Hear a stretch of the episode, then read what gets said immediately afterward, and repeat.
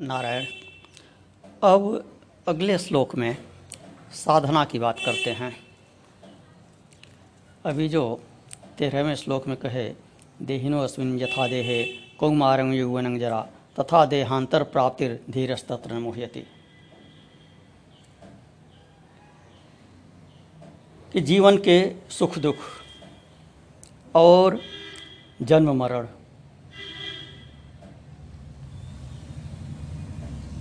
इन सबसे धीर पुरुष पंडित जन मोहित नहीं होते हैं। इनसे प्रभावित नहीं होते हैं।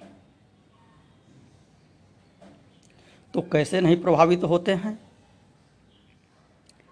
कैसे वह स्थिति आ सकती है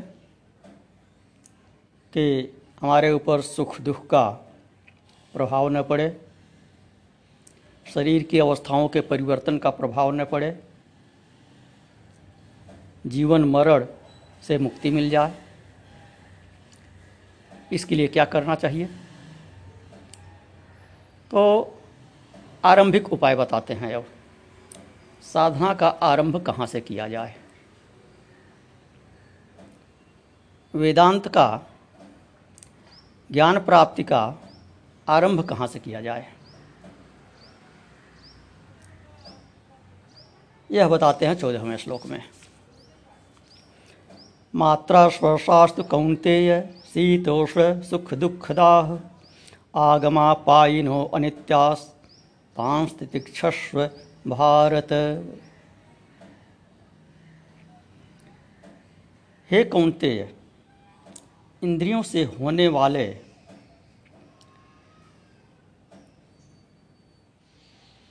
शीत, उष्ण इत्यादि जो दुख हैं, जिनका इंद्रियों से अनुभव होता है, वे सब आने जाने वाले हैं। न तो सुख स्थिर है, न ही दुख स्थिर है। न सर्दी स्थिर है, न गर्मी स्थिर है। सर्दी, गर्मी की भांति, ऋतु परिवर्तन की भांति ये सुख और दुख भी आगमा पाई हैं, अर्थात आने जाने वाले हैं। इनका चक्र चलता रहता है। इसलिए, हे भारत, इनसे ऊपर उठो। इनको पार कर जाओ। ध्यान देने की बात है कि इस एक ही श्लोक में भगवान श्री कृष्ण ने अर्जुन के लिए दो संबोधनों का प्रयोग किया है। कौंतेय और भारत। माता स्पर्शास्तु कौंतेय शीतोष्ण सुख दुखदा।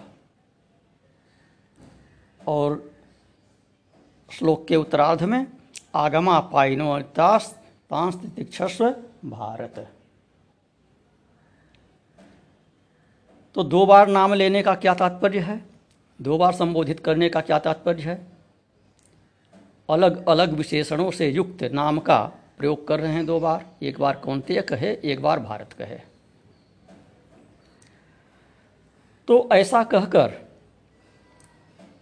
भगवान अर्जुन को, उसके मातृकुल और पितृकुल, दोनों की श्रेष्ठता का स्मरण करा रहे हैं। कुंती का पुत्र है, इसलिए वह कौंतेय है। तो कुंती का स्मरण करा रहे हैं। यह बता रहे हैं कि तुम्हारा मातृकुल भी श्रेष्ठ है। और भारत, भरतवंशी अर्जुन है तो भारत कहकर उसे पितृकुल का स्मरण करा रहे हैं। कि तुम्हारा पितृकुल आदर्श है, श्रेष्ठ है। तुम्हारे दोनों कुल पवित्र हैं, उत्तम हैं, श्रेष्ठ हैं। तो उसका उत्साहवर्धन कर रहे हैं। और कौंतेय कहकर यह भी संकेत कर रहे हैं कि कुंती परम भक्त है। निर्मल हृदय वाली है। अतः तुम भी भक्त हो, निर्मल हृदय वाले हो, तुम ज्ञान के अधिकारी हो। भक्त होने के कारण तुम भी कुंधी कुंती की भांति श्रद्धा संपन्न हो। तुम्हारा अंतकरण शुद्ध है। अतः मैं जो बताऊँगा, उसे तुम समझ सकोगे। तो इस प्रकार से अर्जुन के दोनों कुलों का स्मरण कराते हुए उसकी श्रेष्ठता को स्मरण कराते हुए अर्जुन के बुद्धि को और अधिक स्वच्छ बना रहे हैं, उसके उत्साह का वर्धन कर रहे हैं। तो अब कहते हैं कि जिस प्रकार कानों से प्रिय शब्द सुनने पर सुख शांति मिलती है। अप्रिय शब्द सुनने पर दुख एवं अशांति होती है।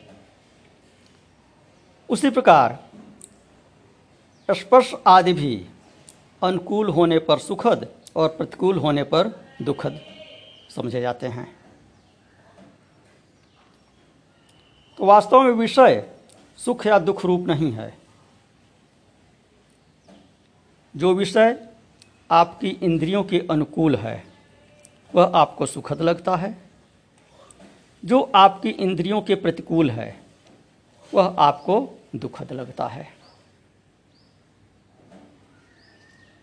प्रसिद्ध उक्ति है, अनुकूल वेदनीयम सुखम, प्रतिकूल वेदनीयम दुखम। एक ही वस्तु किसी के लिए सुखद होती है और किसी के लिए दुखद होती है। और इसमें अनुभूति, संवेदना अथवा समझ की प्रधानता होती है। जो चीज़ आपको समझ में आती है, जिसे आप प्रतिकूल समझते हैं, वह आपको प्रतिकूल प्रतीत होती है, दुखद प्रतीत होती है। जिसके प्रति अनुकूलता की भावना कर लिए हैं, अनुकूल की समझ बना लिए हैं, वह आपको सुखद प्रतीत होती है। जो अंग्रेज़ी न जानता हो, उसको अंग्रेज़ी भाषा में कोई गाली दे तो कोई कष्ट नहीं होगा। समझता नहीं तो दुख किस बात का? जो हिंदी न जानता हो स्थानीय भाषा न जानता हो, उसको हिंदी अथवा स्थानीय भाषा में गाली दीजिए किसी विदेशी को। वो कुछ नहीं समझेगा, उसको हंस के गाली दीजिए, वो सोचेगा कि हमारी प्रशंसा कर रहा है। लेकिन वही अगर जान गया तो उसे दुख होगा। तो कहे कि शीतोष्ण सुख दुखदाह शीतोष्ण कहे, इतने से काम चल सकता था। शीत और उष्ण, जाड़ा और गर्मी की भांति। आने जाने वाले हैं तो सुख दुखदाह क्यों कहे? ऐसा प्रश्न करके उड़िया बाबा इसका समाधान कर रहे हैं। कि शीत उष्ण का संबंध देश या काल से है, और सुख दुख जो होते हैं, वे अनुकूलता और प्रतिकूलता के कारण होते हैं।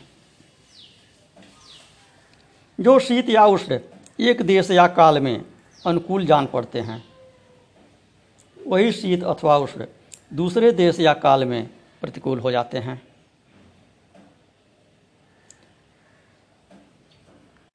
तो अब कहते हैं कि जो शब्द इत्यादि पाँच विषय हैं वे ही इंद्रियों की अनुकूलता और प्रतिकूलता से सुख और दुख के कारण होते हैं। तो ये पाँच विषय तथा सुख और दुख, यह सातों पदार्थ अज्ञान के कार्य हैं। ज्ञान होने पर अज्ञान का नाश हो जाता है। अतः इनका भी नाश हो जाना चाहिए। तो क्या ज्ञानी को सुख दुख नहीं होता? सर्दी गर्मी नहीं लगती? कहते हैं, लगती है। किंतु वह उनको मिथ्या समझता है। वह सुख दुख को क्षणिक समझता है और अज्ञानी उस सुख दुख के क्षण में डूब जाता है, उसको अस्थाई समझने लगता है। ज्ञानी उस सुख दुख में डूबता नहीं, उसको हल्के से लेता है, अभी आया है, अभी चला जाएगा। एक प्रसिद्ध उक्ति है कि किसी ने एक महात्मा से पूछा कि ऐसा कोई मंत्र बताइए जो सभी पर लागू हो, समान रूप से सबके लिए उपयोगी हो। धनवान के लिए भी, निर्धन के लिए भी, सुखी के लिए भी, दुखी के लिए भी। तो उन्होंने कहा कि यह समय बीत जाएगा। यह समय सदा नहीं रहेगा। यही एक ऐसा मंत्र है जो सबके ऊपर समान रूप से लागू होता है। दुखी के लिए भी यह समय बीत जाएगा। यह सदा नहीं रहेगा।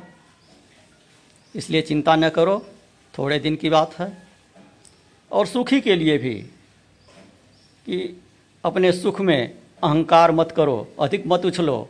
क्योंकि यह स्थायी नहीं है, यह समय बीत जाएगा। तो जो इस बात का ध्यान रखता है कि सुख और दुख आने जाने वाले हैं, उसको उन सुख दुख से पीड़ा नहीं होती है अथवा बहुत कम होती है, और वे उसको, जो होती भी है, उसको मिथ्या समझते हैं। यह अनुभव की बात हुई। और सिद्धांत की बात क्या है? सिद्धांत की बात यह है कि ज्ञान के द्वारा किसी ही वस्तु का नाश नहीं होता। अपितु बाध होता है। बाध अर्थात उसके मिथ्यात्व का निश्चय हो, होता है। नाश होगा तो फिर उत्पन्न होने की संभावना रहेगी।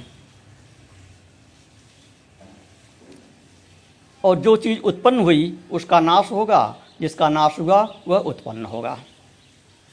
किंतु बाध हो जाने पर फिर उसकी उत्पत्ति नहीं होती है, क्योंकि बाध होने पर यह बोध हो जाता है कि यह वस्तु अथवा यह सुख दुख, यह सब है ही नहीं। तो जो है ही नहीं, उसका नाश क्या होगा? उसकी उत्पत्ति कैसे होगी? और वह फिर सुख दुख कैसे पहुंचाएगा? वह बंधन में बांधेगा कैसे? जब सुख दुख की, का अस्तित्व हम मानेंगे तो वह सुख दुख हमको बंधन में बांधेंगे। हम सुख दुख का अस्तित्व ही नहीं मानते तो वे हमको बंधन में कैसे बाँध सकते हैं? जिस वस्तु का नाश होता है, उसका प्रध्वंसा भाव रहता है। अर्थात पहले वह वस्तु थी, और बाद में नष्ट हो गई। किंतु बाद होने पर उसका अत्यंता भाव हो जाता है, अर्थात त्रैकालिक असदभाव हो जाता है। बाद होने पर इस बात का बोध हो जाता है कि वह वस्तु पहले भी नहीं थी, इस समय भी नहीं है और आगे भी नहीं रहेगी। इस समय भ्रमवश, प्रारब्धवश जन्म जन्मांतर की दृढ़ मूल वासना के वशीभूत होकर वह हमको बेताल की भांति। भ्रम के कारण प्रतीत हो रही है। है नहीं, केवल उसकी प्रतीति हो रही है। जैसे आकाश की नीलिमा, आकाश आकाश का कोई रंग नहीं है। उसके नीलेपन की कोई सत्ता नहीं है। किंतु दृष्टि दोष के कारण अथवा दृष्टि की सीमा के कारण आकाश नीला दिखाई पड़ता है। वह नीला है नहीं। तो उसका जो नीलापन है, वो प्रतीति मात्र है, वास्तव में है ही नहीं। तो उसी प्रकार से यह संसार प्रतीति मात्र है, वास्तव में है ही नहीं। अतः तत्व ज्ञान से। शीत, उष्ण इत्यादि का, सुख, दुख इत्यादि का, शब्दादि विषयों का नाश तो नहीं होता है, किंतु बाध हो जाता है। इसलिए भगवान अर्जुन से कहते हैं कि तू इनमें किसी प्रकार का हस्तक्षेप न कर। इनके लिए तुम चिंता मत करो। इनको सहन करो। इन सब सुख दुख इत्यादि को तटस्थ होकर देखते रहो। इसी का नाम तितीक्षा है।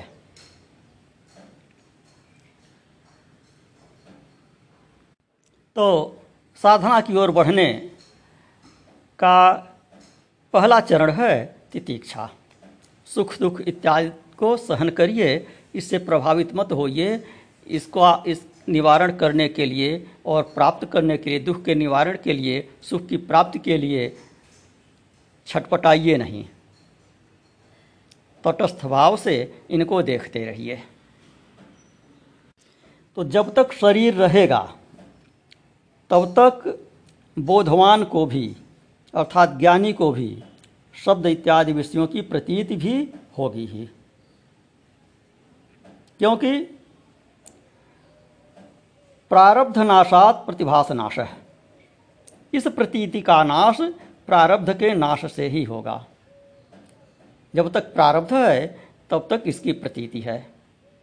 और जब तक प्रारब्ध है, तब तक आपका यह शरीर है। उस प्रारब्ध की प्राप्ति वासनावश होती है। पतंजल योग सूत्र में कहा है सती सतिमूले तद्विवाह को जात्यायुर्भोगा। अनेक बार हम पतंजल योग सूत्र के क्रम में पहले बता चुके हैं कि वासना के मूल में रहते हुए, उसके मूल में रहने के कारण जाति जाति से तात्पर्य यहाँ तिवारी पांडे यादव ठाकुर से केवल नहीं है। जाति से तात्पर्य यहाँ योनि से है। मनुष्य, पशु, वृक्ष तिरक योनियाँ, कीट पतंग इत्यादि। और मनुष्य हुए तो मनुष्यों में ब्राह्मण, क्षत्रिय, वैश्य, शूद्र। इनमें भी ऊंच नीच कुल यह सब उस वासना के मूल में रहने के कारण प्रारब्धवश प्राप्त होते हैं।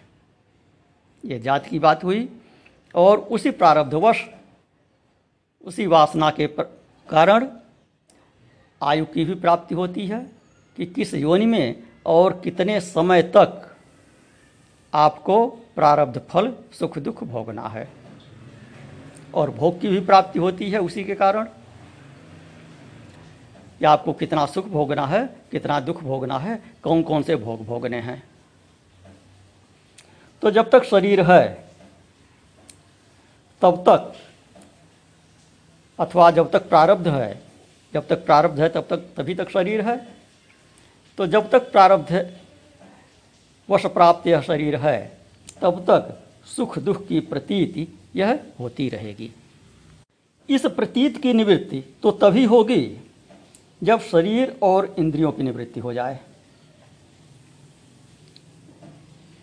शरीर और इंद्रियों के रहने पर शरीर के सुख दुख और इंद्रियों के विषय इसको प्रभावित करते रहेंगे। अंतर क्या आएगा कि मूढ़जन अज्ञानी जन इससे विचलित हो जाते हैं और ज्ञानी इससे विचलित नहीं होते हैं। इतना ही प्रत्यक्ष अंतर है। बाह्य रूप से ज्ञानी और अज्ञानी में यही अंतर है। कोई पूछे कि ज्ञानी के अथवा ज्ञान प्राप्त होने के लक्षण क्या है? कैसे पता चलेगा कि व्यक्ति ज्ञानी हो गया? पुस्तक रटने वाले को तो ज्ञानी नहीं कर सकते। स्पष्ट है। पुस्तक रटने वाले बहुत से एक से एक विद्वान, प्रोफेसर इत्यादि मिल जाएँगे। बहुत ऊँचे ऊँचे शोध करने वाले मिल जाएँगे। लेकिन ज़रा ज़रा सी बात में वे क्षुब्ध हो जाते हैं, सुख सुविधाओं के साधन जुटाने में लगे रहते हैं, मान प्रतिष्ठा जुटाने में लगे रहते हैं।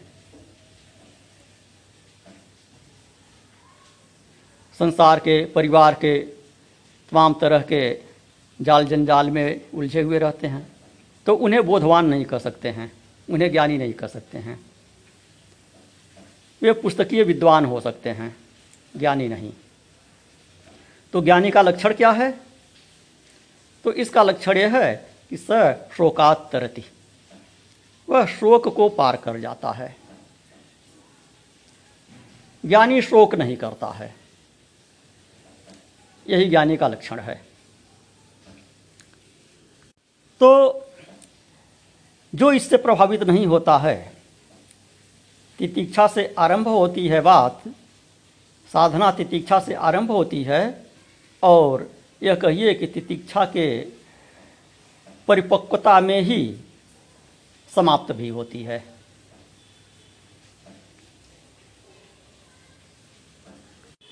ज्ञानी सुख दुख इत्यादि से विचलित नहीं होता है।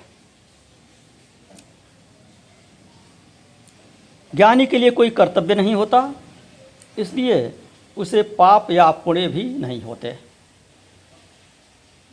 वह सब चीज़ों से तटस्थ रहता है तो न उसको पाप लगता है, न उसको पुण्य लगता है। तो कर्तव्य उसके लिए है नहीं। फिर भी जब तक शरीर है, तब तक कुछ न कुछ कर्तव्य तो होगा ही। एक क्षण भी बिना कर्तव्य किए हुए कोई स्थित नहीं रह सकता है।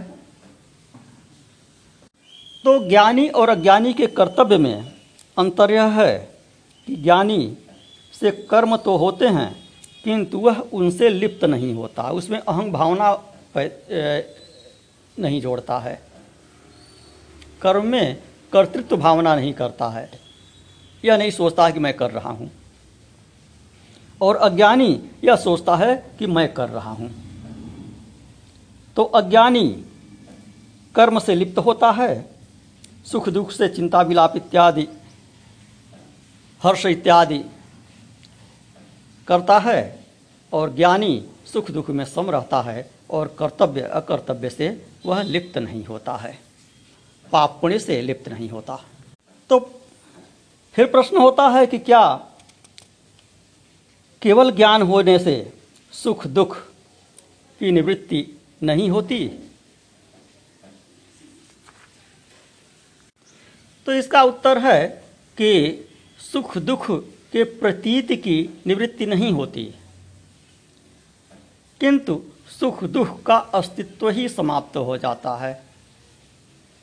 उनको मिथ्या समझ लेता है ज्ञानी। और जब मिथ्या समझ लिया तो जो शरीर पर उनकी प्रतीति है, उसका प्रभाव भी अत्यंत कम हो जाता है। तो ज्ञान से केवल अज्ञान की निवृत्ति होती है, सुख दुख की नहीं। दुख तो आसक्ति टूटने पर ही दूर होता है।